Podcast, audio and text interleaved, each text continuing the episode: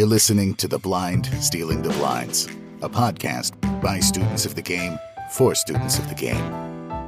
Join Dell and BJ in conversations about poker theory and bridging the gap between theory and application. We're all in this together. This week's topic improving your mental game for better performance. We're joined today with Sebastian Drolet Poitras. He was on the show a few weeks ago talking about becoming a professional poker player. Just as means of introduction, he's a professional poker player in Montreal. He is soon to expect his first baby any day now. This podcast is being recorded in middle September because Dell is out of pocket for October, so we're lining some shows up in the meantime. It may very well be the case that by the time we release this episode in October, you will officially be a father. So let me offer my congratulations already, preemptively. Thank you. Congrats. That's really exciting. That's really exciting. Actually, baby could listen to the podcast. Baby's first month listening to the podcast, our youngest subscriber. You have to set up an account and subscribe. What's your son's name? Axel. Axel. Have you gotten all the preparations ready? Yeah, everything's ready. We're just excited and uh, waiting for it to happen. But first baby too, so everything's unexpected, but looking forward to it. So I have to mention that in the United States, there is not that much parental leave given to employees. Maternity leave, in some places, there's more or less maternity leave. I know people that I work with, they had a baby, they took literally one week off and then came back to work. I'm not sure how it is in Canada. I'm also not sure how it is for a professional poker player. So, what's your plan to take time off when Axel's born? Basically, how it works is we have uh, one year for parental, and uh, I don't know exactly. I think the mother is supposed to is forced to take at least a month, and the father is forced to take at least two weeks, and everything else can be shared in between however they want to. So we could do that, but since I'm a poker player, I don't have these benefits. So I'm just like taking the time off that I want. Probably take like uh, one or two months just to start to see how it goes and uh, how we can get this thing navigating and just see how much time off I have uh, during the week and stuff like that. No worries. Like it's going to be a fun experience. It'll be great. It'll be great. I'm floored. If this were a video podcast, you would have seen my jaw drop when you said you had a year. Yeah. Your wife is required to take at least a month off, like forced vacation. You have to take this time off. That is not heard of in America. You're not forced to take time. Well, unless you're unless you work for the government and you get furloughed, then you're forced to take time off. But that's a special, unique case. That's amazing. Makes me almost want to move to Canada. it's too late now. Are you expecting to have another child? No, no, no. We're done. We're done. So it's too late to move. Yeah, yeah. So, what we want to talk about today is mental game, the importance of your mental game in poker, and different ways to exercise that skill set. I'm good at giving myself systems to prevent myself from wrecking myself. But once I go down that rabbit hole and I find myself all of a sudden tired, frustrated, tilted, what have you, I'm done. I am no longer capable of even following my own systems. So, how is a systems guy supposed to follow his own systems when his mental game is in such a trashy state that it doesn't matter? So I'm hoping we're going to cover that. And I know you have a lot of experience because you've done a lot of work on your own mental game. Yeah, I think it's probably important to know what your default status is. So, like, if you meditate before a session or stuff like that, then you know what your focus you want it to be like before you start. So, you haven't like take as many uh, notes as you want on the stage you're feeling right now. Like, you're not too excited, you're not too impatient, and stuff like that. And if you can call this mental state you're in before your session, it's going to be easier to access it from your memory when you're in game and you want to go back to that mental state you were starting your session with instead of going down that slope that you were on, regardless of your systems and stuff like that. So you want an anchor just to go back to this state so that you can rewind and just go back to playing your best. That's the opposite perspective of what I think I've been taking. And that's a pretty interesting insight. My checklist, if you look at my checklist, every 30 minutes I go through this checklist and my phone will remind me. I'll send myself a text and I'll ask myself these questions Are you tired? Are you frustrated? Are you tilted? Basically, are you in any of these negative states you don't want to be in? What you're saying is keep in mind the positive states that you were in before you started your session. That way you can anchor yourself back on those positive states. Am I not too excitable? Am I relaxed? Am I focused? Not am I these bad things, but remember when you were these good things? Take a minute and get back to that state when you had all those good things going. So that's really interesting. I still think the system is pretty good. Like it's good to ask yourself these negative questions just to see if you're off bad already. So once you realize with your system that you're not playing your best game just because like you're affected by a bad beat or someone annoying to you or anything that's happening, maybe an event from your life, like you got a call and it's just like distracting you, it's fine. These things are there to show you that you're not in the best mental game you can be at the moment, but you still need to get off the table and go back to that state. So whatever has you, like if you can have the same song that you're listening to or meditation music or anything, the more things you have to lock in with your memory, the easier it's going to be to access it. So if it's only something that you stay in your head, it's not bad. But if you could say it with your head with the same song all the time, that's going to make it more solid in your memory and just easier to access it again. Sometimes you can even hum the song just to get back to it when you're playing on the table too. So we've jumped into the part of trying to exercise your mental game and get yourself back to a healthy state. I think we've jumped ahead a little bit, and maybe we should talk a little bit more about why your mental game is important. True. So basically, that's that's why poker is so hard. Everyone is just like studying and being the best they can be, but like it's so hard to keep playing your best for like 10 hour long or even 24 hour long because people like to put in super long sessions. I'm not a big fan of that, but I know some people are doing it and it's just at some point even in the time it was like like a badge of honor to do like the longest session ever. It's pretty dumb, but uh, yeah, I agree. It's good for the people around you. so yeah, the mental game is really important just because there's already so much things to think about. So if you're not even thinking properly to begin with, or you're impatient, or you have your mind on anything else at all, your decision is going to be affected by it, and you're going to bet it very soon. Yeah, we talk on previous episodes about developing solid ranges, understanding why you bet, when to bet, how much to bet, all these fundamentals. And the reason we're trying to hammer out these fundamentals in our game is to free ourselves up for more cognitively demanding situations on those tricky turn and river spots when things come out of left field and we really need to think about what we want to do, what our incentives are, what our opponents are doing, what they're thinking, you know, these next level conversations. If we're preoccupied in our own headspace with negative thoughts, we're consumed with thoughts about work, about maybe problematic relationships, about a bad beat that we just had, we're going to be spending bandwidth dwelling on those topics and not leverage those resources at the game. To make a poker decision, like you just have to make it yourself. Like you don't have to go to a board of people that have to agree with your decision or whatever. So you just have to do it. So if you're finding excuses to make any plays at all, like it's super easy to convince yourself just because like you're bored, you're impatient, and it's just like, yeah, you know what? Uh, I saw something there. Like I know he wasn't light, so that's why I decided to three bet this time. You didn't see anything, like you wanted to see something just to give yourself an excuse, and it's really easy to go down that road and just like basically play any hand or any spots just because like you feel like it. If human beings excel at anything, it's our ability to rationalize poor decisions. Yeah, absolutely. So you had mentioned meditation as a way of getting back to that previous state? Well, first of all, meditate to understand where you're currently at. And then once you find yourself deviating from that, going down some negative path, getting tilted, getting preoccupied, getting tired, losing focus, whatever, meditating to regain that previous state. I did a quick Google search on meditation. And I found these really weird, wacky topics like the seven types of meditation, or the six types of meditation, or even the 12 types of meditation. Everybody is dancing around this number of what types of meditation there are.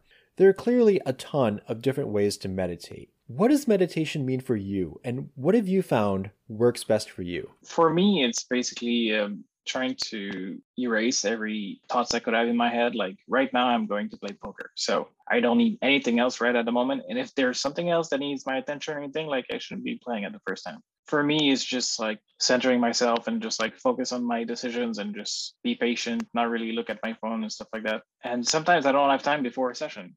So sometimes I'll just go there and I know I'm not prepared and sit there and I'll just take a quick break to start just because like I need my meditation before going out swinging. Usually I do it at home before leaving, but sometimes like I'm in a rush or like there's not a good place in the house just to meditate and be uh, relaxing. So sometimes I'll just go over there and um, usually the restroom does it for me. So that can work. Also the car can do it too. Find a spot that's good for you and just like take a few minutes. Like it doesn't take that long. Like the more you do it, the quicker it, it is, at least for me to uh, get back to the mental state that I want. And uh, usually it's between 10 and 15 minutes. I'm there already and it's fine. But also uh, sometimes as I'm on the table, like it's easy to get and uh, get off trail. So I need some uh, readjustment during a session just to get back to it. So it sounds like for you, meditation is a way of regaining presence, just being in the moment. Yeah. And making sure that there aren't any distractions to prevent you from playing the best poker you can at any given time. How did you find out which method of meditation worked for you? For me, meditating is painful because I can't clear my mind. Whenever I try to, these thoughts invade, I end up dwelling on the thoughts, and it's counterproductive.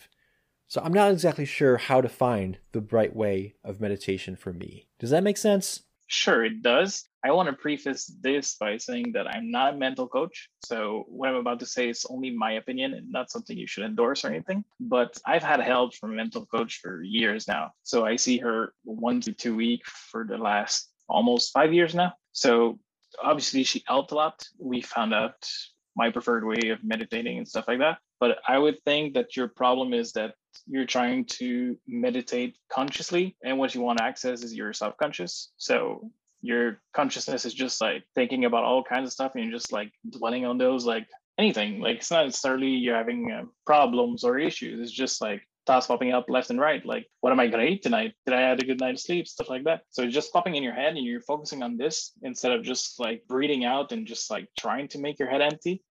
Even if your thoughts are coming, like it's fine, keep relaxing and access your subconscious just so that he knows what to do. He knows how to get into that mental state and whatever thoughts you have on them. Maybe it takes you longer to meditate and gets to your A game. Trust your subconscious to do the right thing and don't mind about the noise that your conscious being is doing at the moment with uh, these thoughts. Okay. So if I'm trying to relax, I'm trying to clear my mind, these thoughts come across, just maybe acknowledge the thought, Try to let it go past, but don't dwell on it. And try to tap into the subconscious. I'll give that a try. So, you were on the show previously. You know pretty much our standard format. We try to talk about problems, solutions, and tools. We already couched the problem of mental game. We need to have a solid mental game so that we can bring to bear as many of our cognitive resources as possible for those demanding spots, those tough decisions. That's why we have defaulted lines. That's why we make things easier for ourselves. And being distracted, not being focused, being tired, being tilted, only serves to thwart our ability to bring those cognitive resources to bear. We're talking about a potential solution here, and that's how to get your mental game in the best state possible. I already love the fact that I had a mind shift already, where you did mention it's helpful to realize when you're in a bad state or when you're getting to a bad state, when you're like driving to that bad state. But my checklist is in the negative. It's, am I feeling all these negative emotions? Or these negative thoughts, instead of remember when I was feeling all these positive thoughts before my session. What can I do to get back to there? I'm saying your mileage may vary. Other people might gravitate towards the negative checklist. Some people might say, hey, here's the positive checklist I need to get back to. And the fact is, each of our approaches to achieve that healthy mental state may differ, but it sounds like we need to experiment. We need to try new things and maybe even reach out to friends or reach out to mental coaches to help us along the way. How did you find someone to help you with your mental game? Good question. She was a longtime friend, so that was easy to get introduced by her. She was playing poker before she was a mental coach, and uh, she was uh, coaching for uh, professional athletes, like Olympic athletes and people doing uh, bodybuilding shows and stuff like that, aerobics. She was pretty studied in that nature at that point in time I had some things that were unclear in my life. So we didn't necessarily tap into uh, how to improve my poker, but how to improve my life. And that in turn helped my poker like tremendously. And it was just like a very good fit. So from that day on, I never left her. I'm grateful for every session we have together. Like there's always something to get better and just enhance in my life. Like I would never say that my life is perfect or that I have covered already, but it's great to improve and uh, have better goals and stuff like that. I love the part where you mention how getting better at life leads to getting better at poker. You mentioned how the mental game is not divorced between poker and life outside of poker. No. And that's a consistent theme that Dell and I have been revisiting on several podcasts now. I totally agree with that. Improving your life will definitely improve your poker just because like life touches so many things. So it's really infinite the amount of things you can improve uh, in your poker just by improving your lifestyle. So some people will be uh, nutrition, exercise, stuff like that. Mental game is just so important as well. It's a muscle that we don't exercise as well. You're right. You're right. And and we've at least in recent years we've focused more on mental health and not so much on physical health. I mean, we still focus on physical health. For the longest time, mental health was just this undercurrent that no one talked about. But now people are talking about it and it's getting more attention. And I think it's the attention it rightly deserves. And so it's fascinating how improving your mental and physical health. We actually did an episode earlier about your health in poker. We focused mostly on the physical aspects. I had talked about all the sleep issues I had and worked with Mollie McGlocklin from Sleep Is a Skill. And you're right, getting your nutrition, your exercise, your sleep, getting that nailed down is going to transfer pretty strongly to your ability to perform at the poker table. So is exercising that mental game and that mental muscle that we, like you mentioned, we rarely ever focus on that. Are there one or two key things that change dramatically from working with your mental coach? Like, if you could go back to yourself in time and see where you were and see where you are now, like, what are some of the biggest differences you've seen from working on your mental game? Least resistance. Like, I was probably a little bit resistant when I first uh, talked to her and just like try to get stuff. Like, I believed her, but I wasn't really sure how good it was to impact on my life in my poker. I wasn't as willing to let her lead me to wherever she wanted. And I was just like, let me see how it is, but I'm not really sure that's for me. I couldn't really see myself like meditating. I had like a biased uh, vision of what this could be, and uh, I couldn't see myself do it. And I wasn't really sure of the bits I could read from it, but that was really a surprise. And now it's uh, part of my life. I should drop her name too. Her name is Brigitte Korak. So you dropped her name before. Yes. So I should do that too. If you send me the contact information, we'll reference it in the show notes.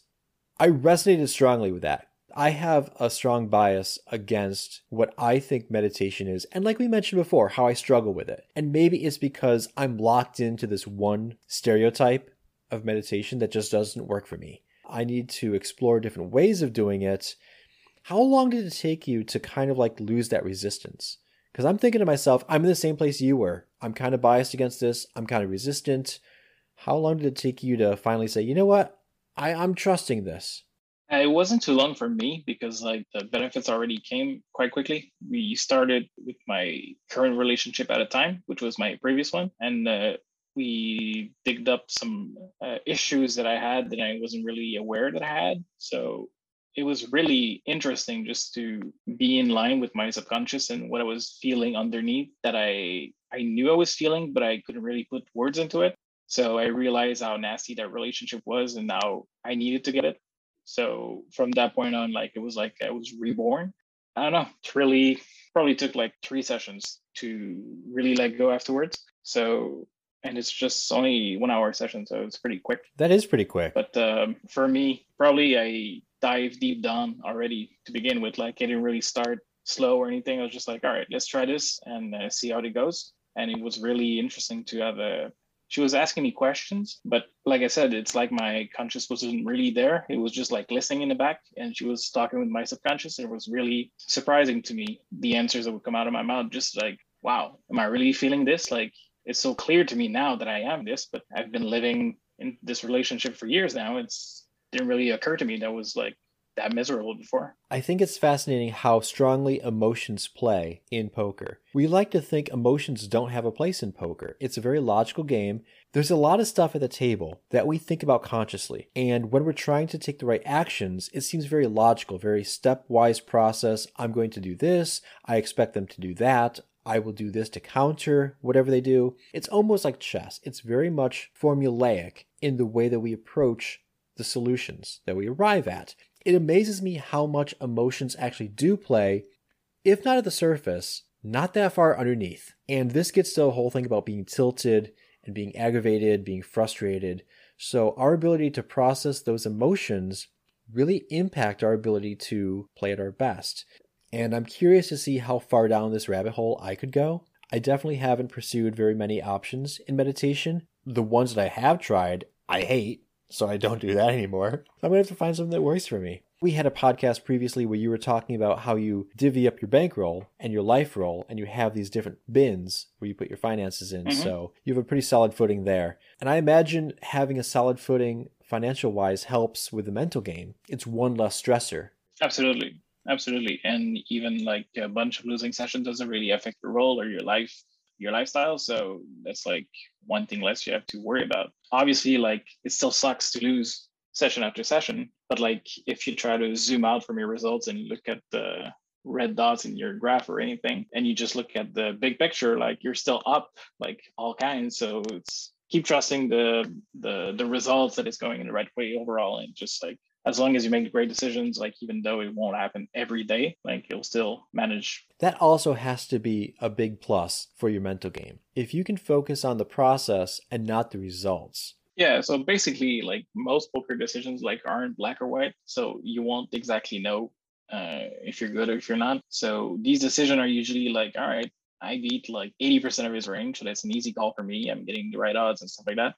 But I'm still like losing 20% of the time when you lose, you can't really see it as, oh my God, it's so unlucky tonight or stuff like that. It's just part of the the actual result was supposed to be. I was to lose that amount of time and just like the hand that he shows up with is what I thought he could have as well. And that was like the top of his range. Lucky for him to have it this time, but doesn't mean like my decision was wrong. So it was just like, all right, let's go to the next one.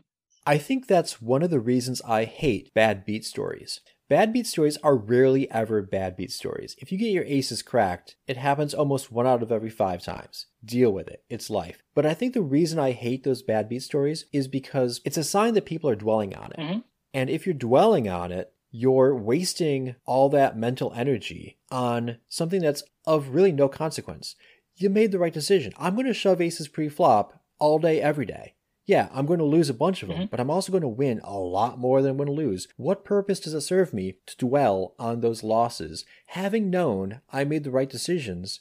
Okay, even though you said many of the decisions aren't clear cut, I would say shoving aces all in pre-flop all day, every day, pretty clear cut. Yeah, well, usually that's the thing about bad beat stories. Usually they're clear cut decision. They're just like unlucky runouts. And that's the thing. But like we said at the start of this episode, it's like poker is life. So yes, aces got cracked by a hand, and like there's nothing you could do about it. So why are we talking about it? Like uh, I was also super unlucky that I got a red light when on my way over there. Like that's a bad beat, but I didn't have any control over it. I had to wait another two minutes, and then like uh, my shoelaces broke down, so I had to buy another lace. Like like life is like that. We can dwell on all these things and complain about it, but like where's the loss? Like nothing to do about it. Right, right right now we're getting to the point where your mental game isn't just at poker table it's it's on and off the felt so i can definitely see where improving your mental outlook in life in general is going to make you not only a better poker player you're likely going to be happier mm-hmm. if you stop dwelling Absolutely. on these negative things that have no consequence i love the fact that you were saying oh i had to stop at a red light woe is me i had to wait for two whole minutes darn Mm-hmm. Or my shoelace broke. I need to buy. No, these things happen all the time. Yeah, life isn't fair. Okay, I'm not going to say that a broken shoelace is fair or unfair. Things break down. Well, I think this has been a great episode. Thank you very much for joining me. Do you have any other parting thoughts as we close out for for mental health in poker? If you can uh, separate your emotions from these results in poker, like do the same in life. Like do not dwell on the stupid things that's happening to you. Like for sure some things are sad. Like i'm not saying uh, don't cry at all but uh, don't dwell on the like the things you don't have any control over it. So there there are things in life that are sad you still need to keep your eye on the ball and uh, keep moving forward. Excellent. Well good luck to you moving forward with the birth of your son in the next month or so. Again congrats this this podcast might come out by the time that he's born, so maybe this will be baby's first podcast. That'd be fantastic. Thank you very much. He'll be our next guest in the Thanks a lot, Seabass. And until next week, spend some time exploring how you can improve your mental game. This has been The Blind Stealing the Blinds, a podcast by students of the game for students of the game. If you haven't already done so, consider subscribing. And when you're not counting your chips, take a moment to leave the guys a review. on Apple Podcasts or wherever you get yours.